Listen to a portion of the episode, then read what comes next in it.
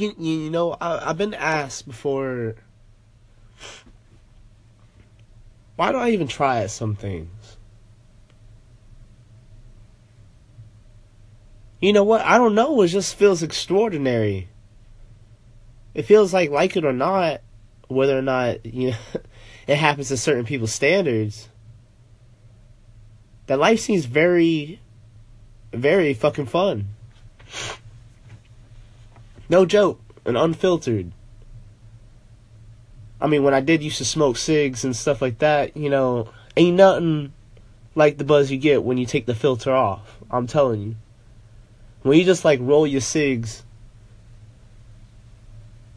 it's a different experience. Life for me has been in the unfiltered mode for a lot of times. I like people to expose themselves more to it. I like people to kind of get some cheat codes because then when I realize that society and life is like a game that you just need to play for a little bit, you know, you could give some of the answers away, but you gotta let the person do it themselves. You gotta let the person apply it themselves.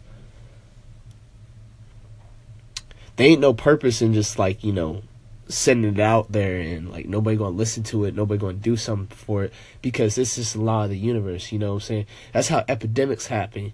That's how anything that really blows up, it's about pressure. It's about applied pressure.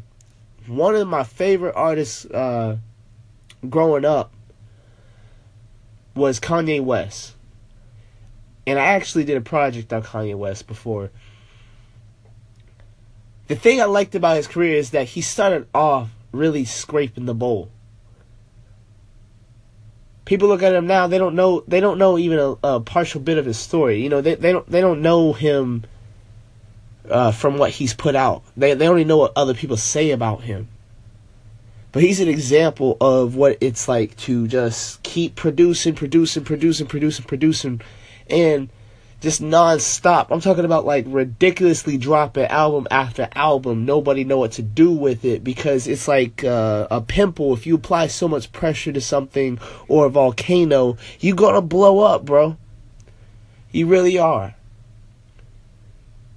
It's just really a law of the universe, whether people like you or not.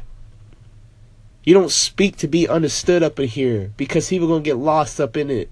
They're gonna get too complicated. They're gonna try to read too deep in what's not there.